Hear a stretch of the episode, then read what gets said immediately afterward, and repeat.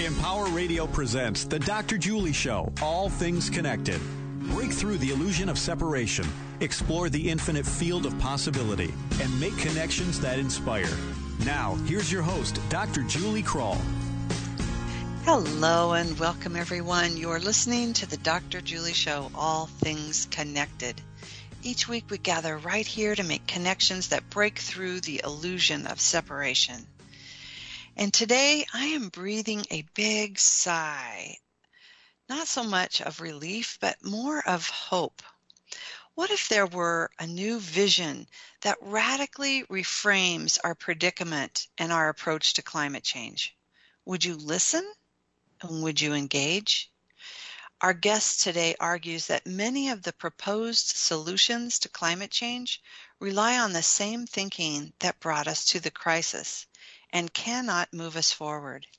He suggests the solutions lie in a new understanding of ourselves and our relationship to each other and the natural world, one that relies on what he calls interbeing. I love that phrase. You've heard that phrase on this show before, and I invite you to take a few deep breaths. Bring your awareness into this moment, open your heart and mind and settle into your essential wholeness as I introduce our guest. Charles Eisenstein is a speaker and writer focusing on themes of civilization, consciousness, money, and human cultural evolution. His viral short films and essays online have established him as a genre defying social philosopher and countercultural intellectual. A graduate of Yale, he's the author of The More Beautiful World Our Hearts Know Is Possible, Sacred Economics, The Ascent of Humanity, and now Climate, a New Story. Welcome back to the show, Charles. Hi, Julie. Thank you. You bet. Thank you. Charles, I'm looking forward to this conversation today and um, really appreciate this book even more than the more beautiful world our hearts know is possible. I'm really excited to bring this to our listeners. But I have a traditional first question. You've you've answered it before, but I look forward to seeing how maybe it has evolved over the years. So, our traditional first question is: Can you share with our listeners what does all things connected mean to you? I guess to me it seems like a simple statement of fact that might be obvious to people in other cultures, but in our culture, we need to be reminded of, of that that's true because we have been brought up in a ideology and a worldview that seeks to understand the world by dividing it up into pieces. We're in recovery from that right now. Mm. I like that word recovery, Charles. Thank you. I think that's a, a really interesting perspective to invite our listeners to, into. And I think they'll get the recovery piece as we move through um, our interview today and our conversation. But you you also start your book, this new book, Climate, a New Story, with this fascinating allegorical tale of this man trapped in a maze. And I think that really helps us to shift our perspective of climate change right now and understand who we are as a collective and, and what our potential is. Can you just tell us a little bit more about that story and explain how you how you came up with that and, and mm-hmm. share it with our listeners? Sure, yeah. Well, I've become aware, and most people have become aware, that the civilizational program that was supposed to deliver us into utopia is faltering and hasn't brought us the glorious future of a perfect society with robot servants and 200 year lifespans and so forth that it had promised. And, and, instead, we're facing these seemingly unsolvable crises and, and, and problems that are dragging us down into despair. So we're recognizing that we don't really know the answers anymore. And I think that even a deeper level of humility is coming to us in that we know that we don't even know the questions anymore. So the allegory that I begin the book with is kind of a description of the process of coming to humility that comes not through a decision to be humble, but through the exhaustion of everything that we thought we knew. That reveals then, yeah, that that reveals that, as you said in the introduction, that that so much of our solution is actually part of the problem, making things worse. So, yeah, did you want me to tell the story? I love it. I wish you would. Please. Okay, so I will. So, once upon a time, there was a man who was lost in a maze, a deep underground maze. Who knows how he got there? There was probably a good reason for him to enter this maze, but he's forgotten what that was, and now all he wants is to get out because it's getting uncomfortable down there. You could say it's getting hotter and hotter, and he knows that if he doesn't get out, he's going to die. So he's racing down the passageways and turning right, turning left, hitting dead ends, turning around again, getting lost again, finding himself back at the center, trying again, and and and just not getting anywhere. And and a voice in his in his head says, you know, you're not getting anywhere. Maybe you just better stop. But no, he says, I can't stop. The only way I can get out is with my own two feet. So I better run even faster because time is running out. I gotta be urgent, gotta act. So he runs even faster, filled with new stratagems to try to get out, full of a, a, a renewed burst of hope. But guess what? Before too long, he finds himself once again back at that center of the maze. And he's too tired to go on. He collapses in a heap, just exhausted and hopeless. In then the time that he's sitting there in a heap, he begins to think. He begins to ponder his wanderings, and he realizes that in fact there was a pattern to the maze that he was running too fast to even recognize. He begins to, to understand that he had habits that locked him into the same old pathways again and again. Maybe each right turn would follow, be followed by a left turn or something like that. I mean, you could make a political allegory about this too. Um, and yeah, and he also realizes that he's been bypassing hidden doors and dark, narrow passageways that he just didn't notice or was afraid to go down or they seemed too slow. Um, so he has like this new information. And at the same time, as his breath and his heartbeat calm down, he hears something that's really beautiful, a, a musical sound, and he remembers, I've heard this before. In fact, it's always been here, and I just have been pounding and running too hard to, to notice it. And it gives him a kind of uh, hope. So he gets up and begins to walk, not run, because he knows if he runs, he's going to fall into his old patterns. He begins to walk. He tries out some of these secret doors, some of these dark passageways. He is guided by his understanding of where he's been before. And soon he enters totally new territory, places he's never been in the maze. And that increases his hope. And sometimes he reaches a choice point where he has no idea which way to go. And at those moments, he again stops and listens until he can hear that musical sound again. And whichever way the sound is coming from, that's the passage he chooses. So he navigates by that sound and eventually comes to the final passageway, at the end of which he sees a radiance from the outside world. And he steps out into that sunlit world to find the source of the music, which is his lover, who has been singing to him the whole time. Mm.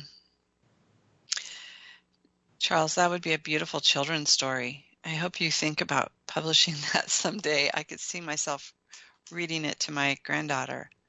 Mm. I think mm. it's it really is a powerful allegory, and um, it, it brings us into this conversation of this this rush, this hurry, this fear based, and you're bringing a new idea to the conversation, which I appreciate so much. I, you know, I've, I've sat on so many different committees and organizations and people working on, on the evolution of consciousness and climate change. And, and there is that fear base. There's that hurry, that urgency, that, ah, that whole first part of this man's story in that mm-hmm. maze. Mm-hmm. It's very, very real. And so often I'll say, wait, when we're relaxed and we're calm, we can listen, we can be guided, we could do, no, no, no, we don't have any time. And you address that in this book and it's brilliant. I appreciate it so much, that voice.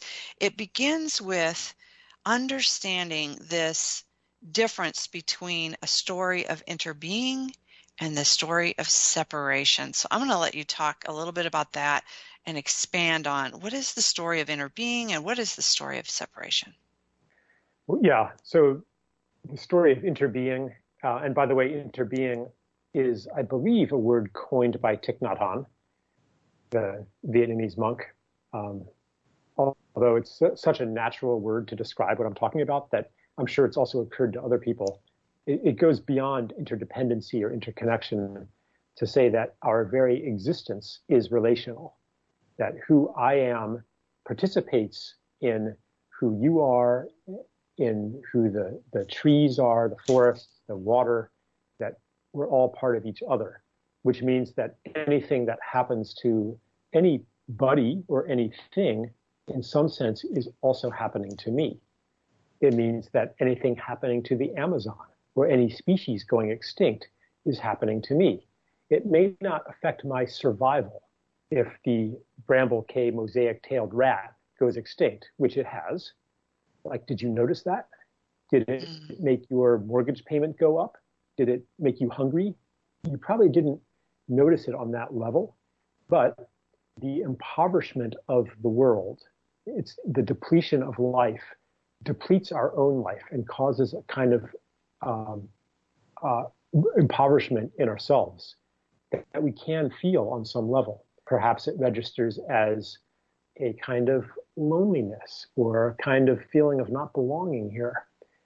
So when we understand that we are fundamentally inter-existent, we no longer need these utilitarian arguments about why we should save the environment because of the bad things that'll happen to us.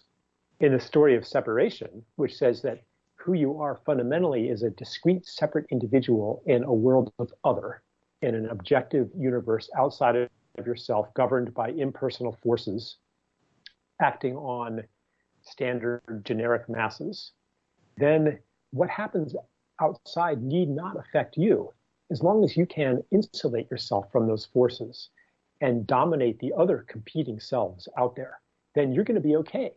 You're going to benefit at the expense of everybody else.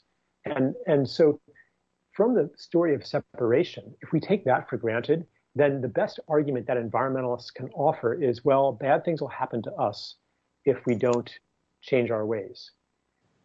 And that is basically a fear-based argument, as you were saying, and it stands in such contrast to the kind of environmental arguments that I heard when I was a kid.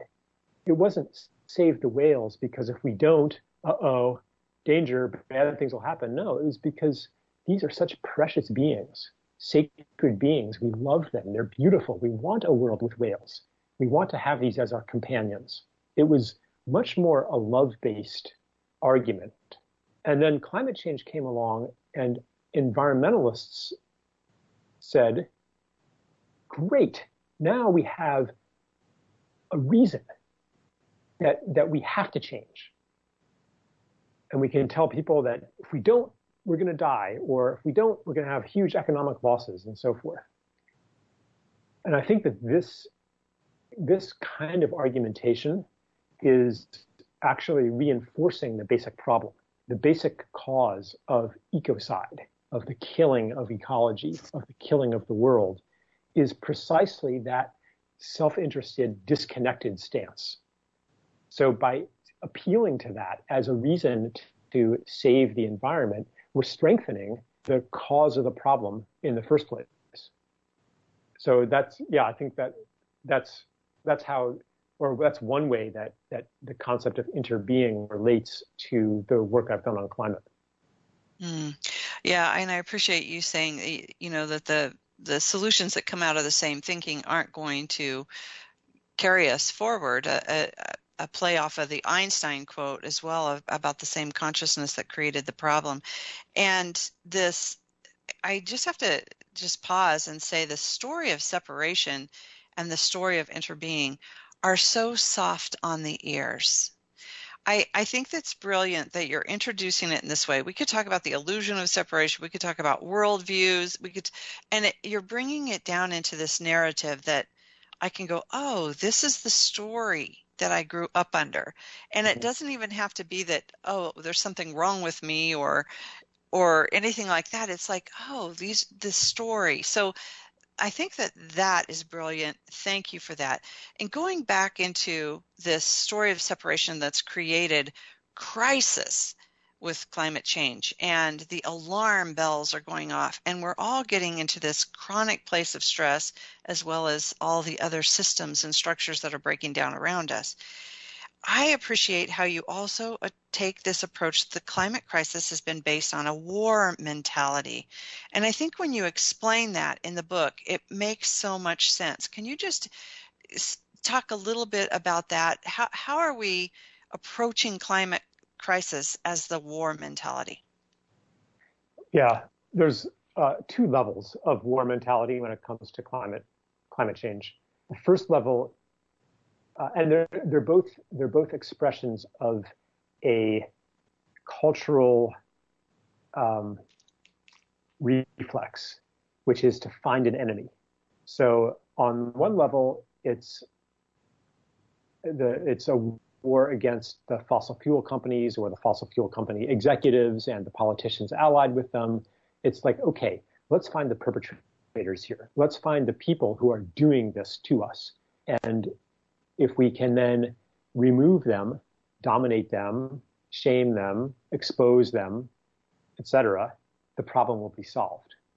Now, I think this is very short-sighted uh, because these people are fulfilling roles that are systemically necessary. And to focus on these perpetrators misses the context that generates these perpetrators that that creates the roles that these people occupy.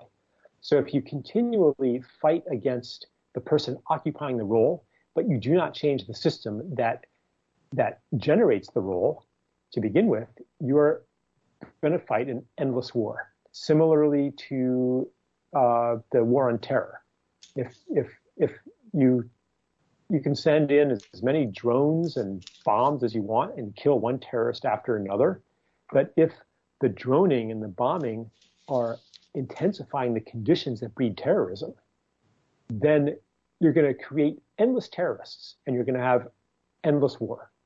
Not to mention the the deeper economics that that generate such misery in other countries that and, and social dislocation and disruption that people turn to terrorism or or immigrate um, to to wealthier countries and you build a wall to stop them. And here's again uh, a jump to the enemy, find the cause, find the bad guy. So that's one level um, that actually maintains the status quo.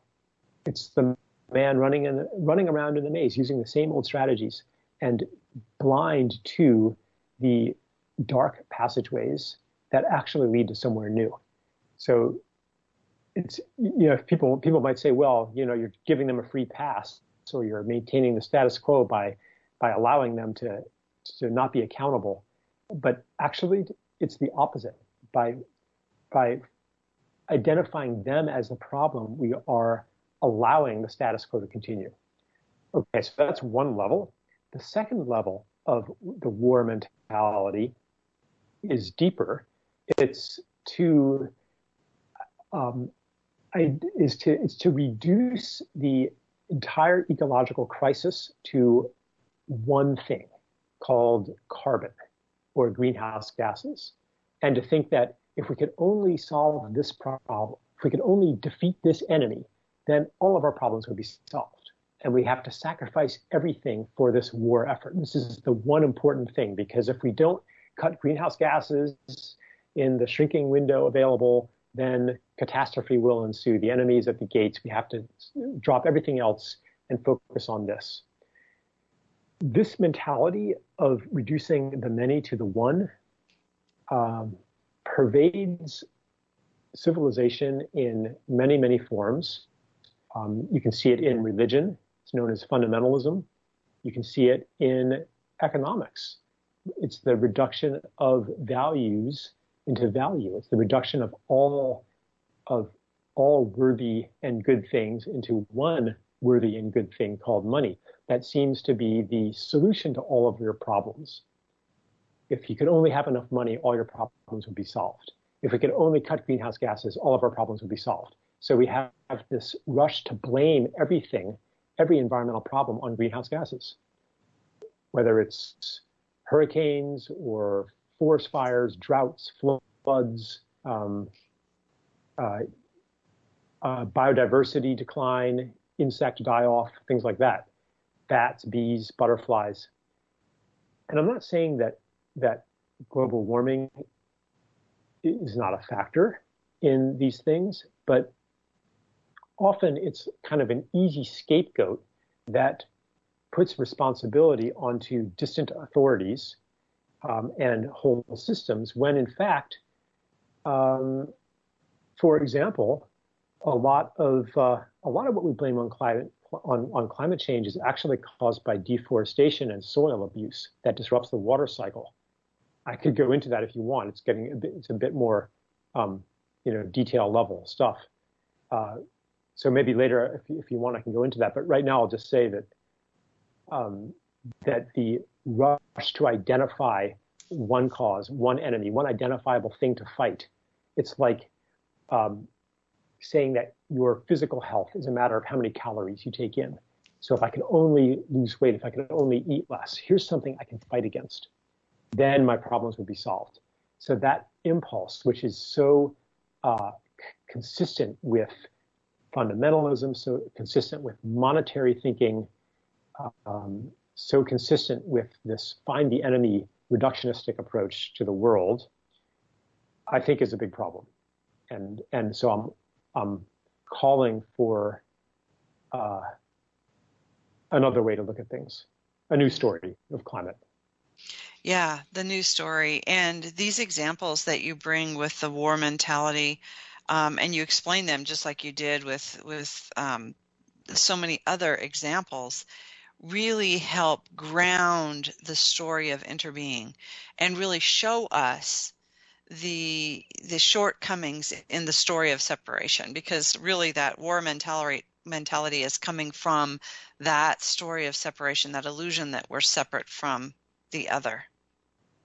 It's a brilliant right. example. I really appreciate that example, Charles. I, I, um, I think that h- how you phrase the war mentality in the book really gives us this easy, even looking at how you know how we think we need to get rid of bacteria or how we need to get rid of insects or how we need to because we're you know we don't like them and so it really wakes us up to go oh wow um, I can look at this story differently.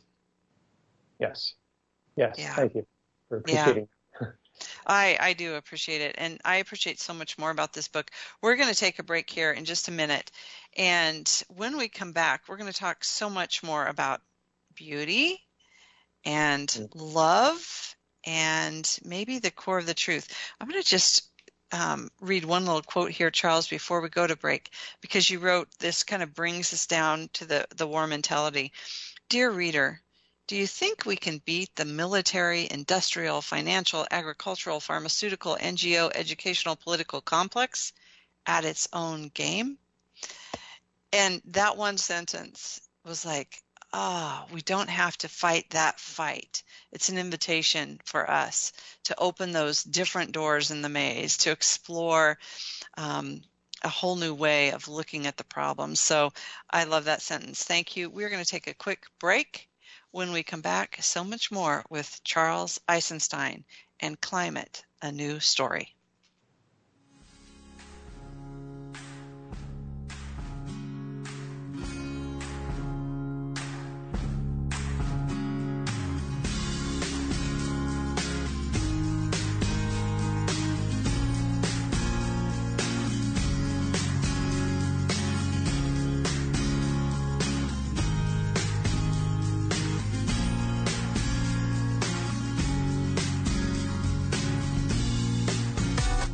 Listening to Empower Radio, an entire radio station devoted to your personal development, expanding your conscious awareness, and empowering positive change. Meet our hosts and listen online at empowerradio.com, on iHeartRadio, TuneIn, Stitcher Radio, or iTunes, or download the Empower Radio app for your smartphone or tablet. It's free in the App Store, and it lets you listen to our shows and podcasts on demand. Empowering people, empowering change. Empower Radio, online at empowerradio.com. So you see, son, good manners are very, very important. Someday, many years from now, when you're a grown up, you'll be a man. And when you are, you should be a gentleman. Do you want me to go through it one more time? Yes. Yes, please. Yes, please. Exactly.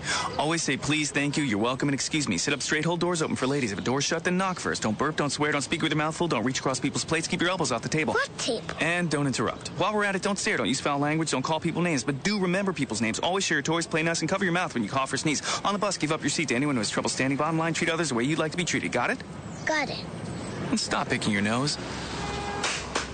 Most parenting is hard to do in just two minutes.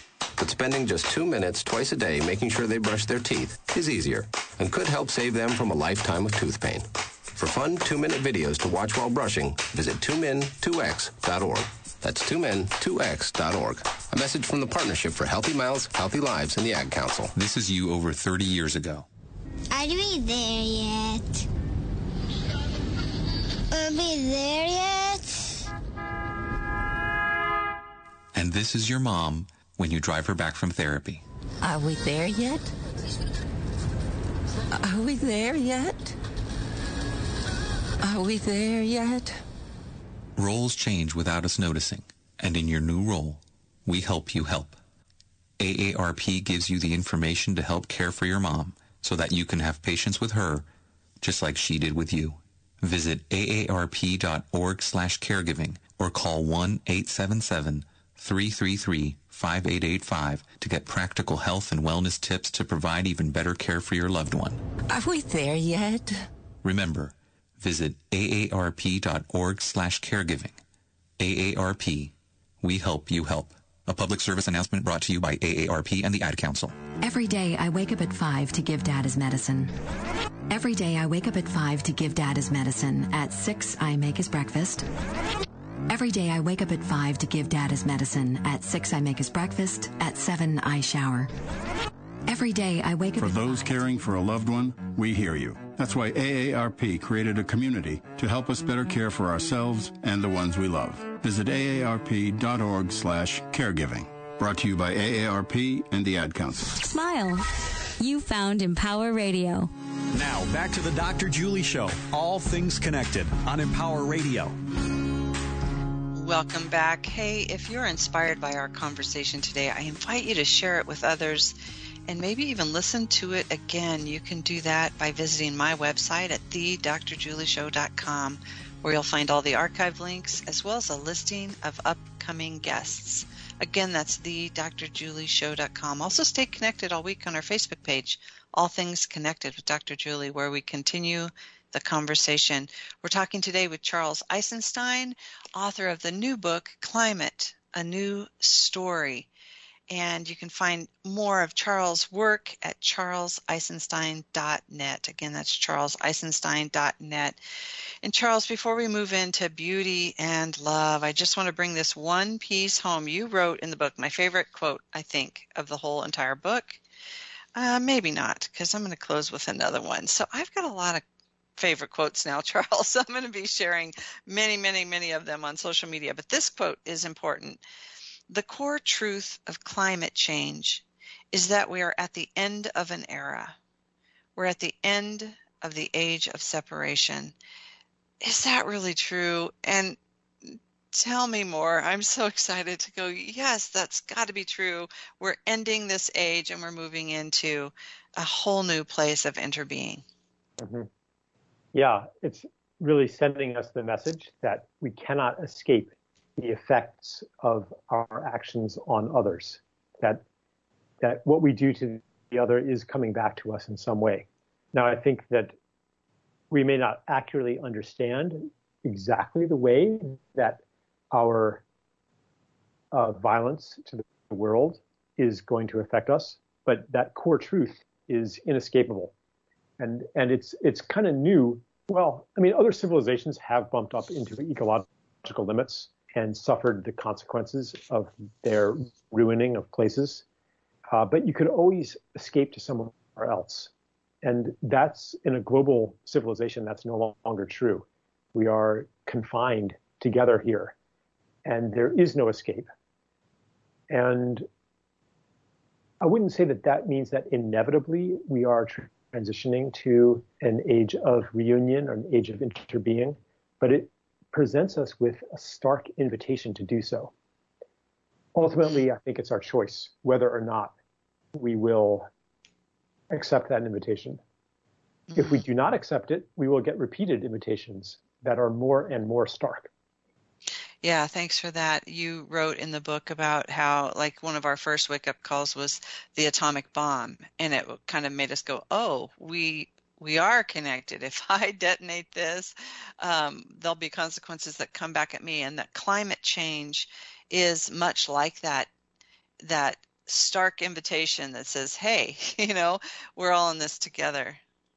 Yeah, yeah. yeah. The uh, yeah nuclear war was was. I mean, that marked really the end of an era because up until then, you could uh, you could believe that if you could finally defeat your enemy, then your problems would be solved. Like that was on the table of solutions. Total war was on the was on the menu of of solutions to a conflict, and that no longer is a solution and has not been since 1950. So so we're still I think we're still uh, metabolizing that that fact that we have to get along. We can't unleash all-out war. We can't just lose it and go into full uh, aggressor mode anymore. There's there's restraints.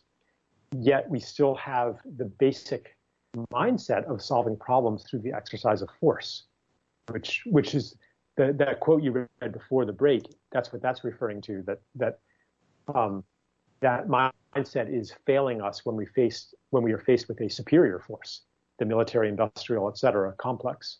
Yeah. Yeah. So we're being invited into a different way of being, of seeing the world, of solving problems, um, of healing.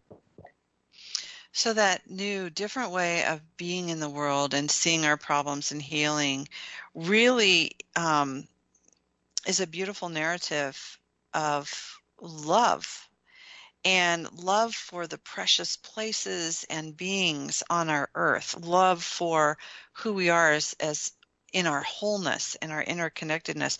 Let's speak more about love. You invite us into a revolution um, of love here. Mm-hmm. Yeah. So I don't think that fear is enough to inspire the courage to do the things that we need to do to live in a, on a beautiful, living, healed planet. Only love can inspire that amount of courage. So I, because like just to give an example, um, the fear-based arguments to say reduce your carbon footprint, um, really, if you're going to act from fear, the best way to maximize your own self-interest is for everybody else to make the changes and not you. That's that's the kind of um, thinking that fear generates. So I think we need to shift the narrative to to love. And so I ask, where does love come from? Where does love for nature, for, for earth, for the rivers, for the forest, where does that come from?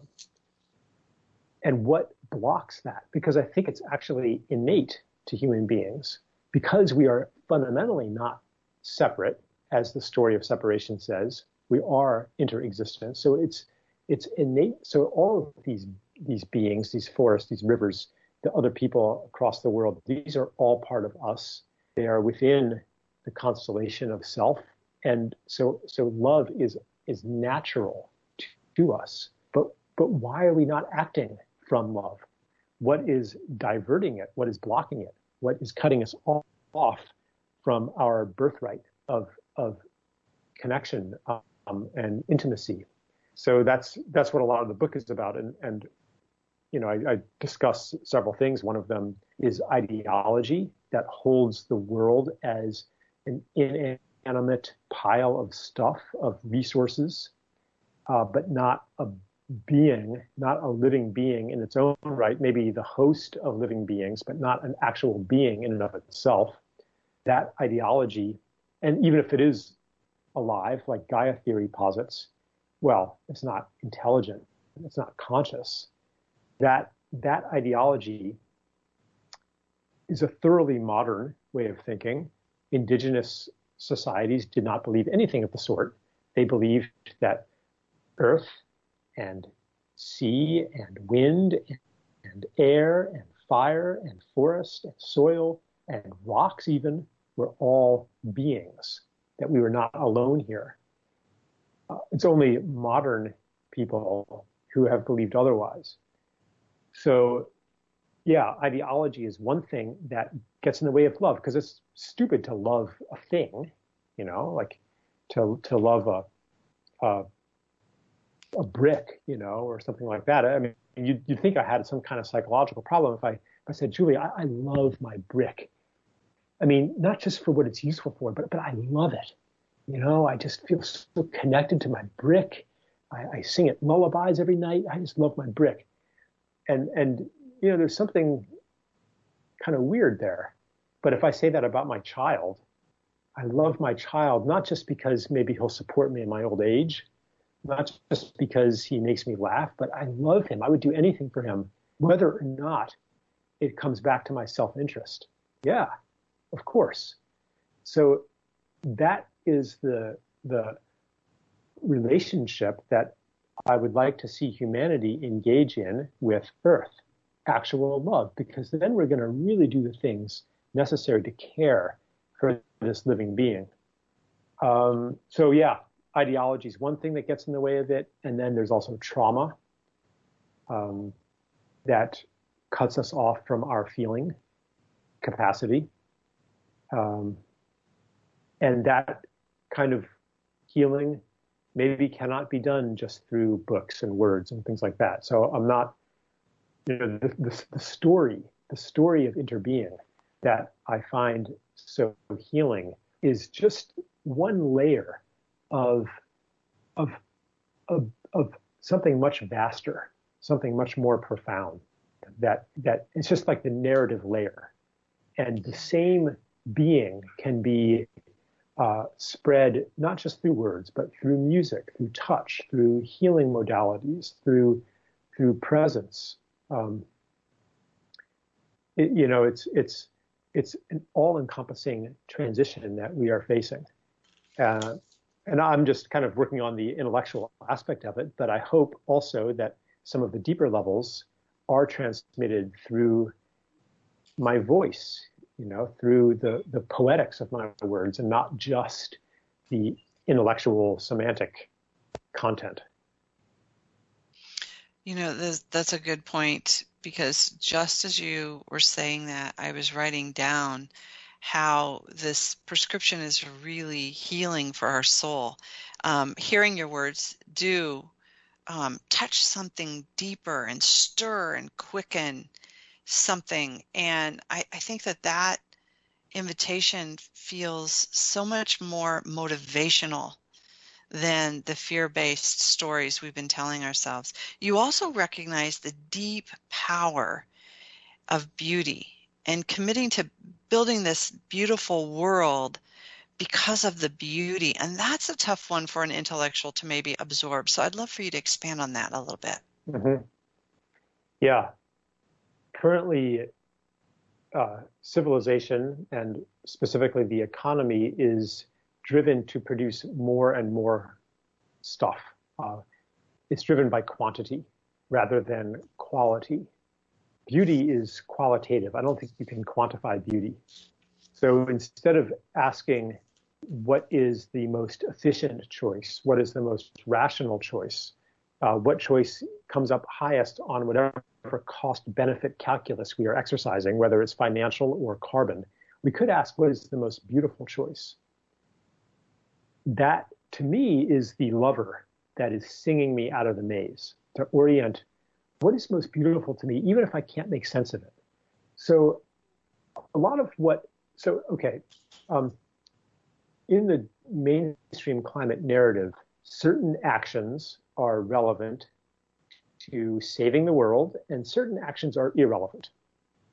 Relevant is if it has a measurable impact on greenhouse gases. Irrelevant would be something like um, maybe rehabilitating homeless people or exonerating wrongly convicted men on death row or uh, uh, revitalizing dying languages. Like, what if your passion is to is to bring back uh, Scottish Gaelic or or uh, you know some other lost or almost lost language, and it seems really important to you. But someone says, well, justify that on climate grounds, and you can't do it. Justify re- rehabilitating the homeless on climate grounds. like they're going to be consuming more if they enter normal society. They're hurting the climate, right? So, so from the metrics perspective, from the quantitative perspective, a lot of what we do from our hearts, what it calls to us, to, calls to our care, um, is kind of written off. And in the war mentality, uh, you know, let's put that stuff off until after we've solved this problem. The enemy's at the gates. We have to, you know, we can't work on, on, you know, planting the city park or doing whatever until we defeat the enemy. Uh, so, yeah, so, so, okay. Paradoxically, when you really embrace interbeing, you understand that global warming or climate change or, or I mean, I think really what we're facing is, is ecological disintegration. We realize that everything is part of everything else and that the global climate reflects the political climate, the, the spiritual climate, the psychic climate, that any healing in any situation um, generates a morphogenetic field of healing that brings healing to every situation. That it is impossible to have a healthy ecology when people are suffering, when they're alienated, when they're hungry, when they are when they are um, uh, full of rage and, and depression. Like people like that, they're going to want to consume. They're going to be oblivious to others. They're not going to be able to exercise their care and their gifts. So of course the planet will be sick. And that means that whatever you are drawn to as an expression of your gifts, as a change agent, as a healer, as a servant of the beauty of the world is relevant. It may not be measurable. It may not fit into the causal theory that science embodies and that is invoked as uh, um, the guiding rubric for for climate action. But and so I'm saying that um, kind of quantitative that that that quantitative metrics based cost benefit way of making decisions that is what's keeping us in the maze. We have to listen to something else because we do not know how to get out of the situation if we are going to rely on on our accepted causality, which is based on force, to overcome the institutions and people who are running the show and and pushing us toward ruin ecologically. If we're, going, to depend on force to overcome them, it's impossible. We have to navigate in another way. We have to listen to something else. And that, so beauty is one of the ways that I conceive of what, of how do I make choices when I don't know what the impact is going to be. Yeah, you. Thank you. I, I think that this whole conversation of beauty is important, and and you just had had mentioned that this pli- planetary climate is really deeply connected to our political climate, our social climate, our spiritual climate, and our personal internal climate, our internal ecosystem. Mm-hmm. Um, and what I heard you do is invite our listeners, I'm going to just repeat this because I think it's worth bringing back uh, around here, is to invite them to follow their own personal ecosystem, their own inner climate that's maybe calling them to feed the homeless or to to to save the bees or whatever is right in front of them that what's calling their heart and what's alluring them from their sense of beauty in the world is a good place to start and it will make a difference. It's that last mm-hmm. sentence that will make a difference. How does it make a difference, Charles? In the story of separation, it's totally irrational. Like you gave some examples. I mean, what if what if your what what if what's calling to your love is that you have and I heard recently, just to give an example, you know, this woman with an autistic child who is like so uncontrollable and so difficult, like smearing everything with poop all the time, you know, just like like to care for this being is a full-time job, totally thankless, um, exhausting, but it's what love is calling her to do. She has said love leaves her no alternative but to care for this being. How is that going to affect the global climate?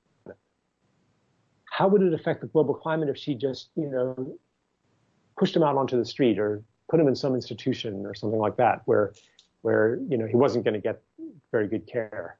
Um, all of us are faced with situations like this in our personal lives that we recognize as important. We recognize that by choosing to love and care for what is brought into our experience, we are choosing what world we want to live in. We are issuing a prayer that aligns us with a healed world when we engage in the healing that is given to us as if by an organizing intelligence that is deploying each person in exactly the right place to do just the right job. And so here we get into a profoundly unscientific worldview that says that there is intelligence in the world. If there is no intelligence in the world, if it's a random melee of force and mass, then your skepticism is totally justified. And it doesn't matter what you do in the confines of your own mind or your own home or your own relationships. It's a drop in the bucket on a global scale. In the story of interbeing, we recognize that causality doesn't work the way that we were told. And sometimes in your life, you get experiences that that seem to reveal the traces of an underlying intelligence in all things, such as um, synchronicities. Like sometimes maybe you've experienced like mind blowing synchronicities, or perhaps you've had healing experiences that from, from medically incurable conditions that could only come because of the organic intelligence of the body. Science uh, as a metaphysical foundation for our understanding of reality is really limited. I have had experiences that science would declare nonsense. Um, my wife's whole profession would be declared nonsense by science. So if we are in despair because our force-based causal efforts are insufficient, we are actually buying into a limited worldview. Interbeing says that that any anything that happens in one place is happening everywhere. That because all things partake in each other, all things are interconnected. So a change that happens in one place um, invites a change to happen everywhere. You know, it's it's you're right. It's not an easy way to say, well, science isn't going to back us up, but the new science is showing so much more. Um, just good news about how mm-hmm. our old ancient wisdom is really true, how everything is really connected. There's so much good science now. And you, you mentioned though this this living intelligence, this living intelligence of interconnectivity that's in all life. And I'm I'm thinking about the message of healing and how do we heal? When we heal, we create the conditions for this living intelligence to come in and do its thing. Mm-hmm. I wonder if you could just speak about that just for a, a minute. We've got about three minutes left here. So I think to really allow the living intelligence that's outside of ourselves to exercise its full power, we have we have to have some kind of release of control. That could be uh, that's pretty obvious on a, like a personal level, like the ways that we're trying to maintain reality and to stay safe and to stay secure, to keep everything predictable and familiar. Like those can be what also perpetuate a disease pattern. Uh, more generally, in uh, ecological healing, for example, when we understand that soil and water and, and forests have their own organizing principles, their own coherency, their own uh, intelligence, then instead of trying to impose order or to impose design uh, on these beings, we become participants instead. And the first step then is to listen for what wants to happen here. Um, what is the dream of this land? How can I participate? How can I participate in in what wants to happen? So technology becomes no longer about domination, but about co-creation, and that is it's an orientation that that respects nature, or let's say life outside of us, as a being as as a partner and not as an instrument for ourselves. Mm, Charles, I just pause after everything you say. It just resonates so deeply, and it is um, just to give you that affirmation. Your words are poetic, and your voice is resonant, and I hope all of our listeners can really feel the the power and hope of of really co-creating this new story together as we move forward. Yeah, thank you. Um, it's definitely not a hopeless situation. Uh, all we have to do is listen and release. Mm, I like that idea of giving up control and releasing. So the deep listening is important too. The story that you opened with and the allegory is so powerful, and, and I just appreciate everything that you're bringing to this new voice here. And thank you so much for joining us again on the show. Yeah, thank you so much, Julie. Thank you. And listeners, thank you for listening today. If this conversation has touched you in any way, if the topic has moved you, if there's some idea or part of the conversation that you feel would make a difference in somebody's life, I invite you to take it just a few minutes and share it with others. And then, of course, if you feel called, sign up for my email list so we can stay connected.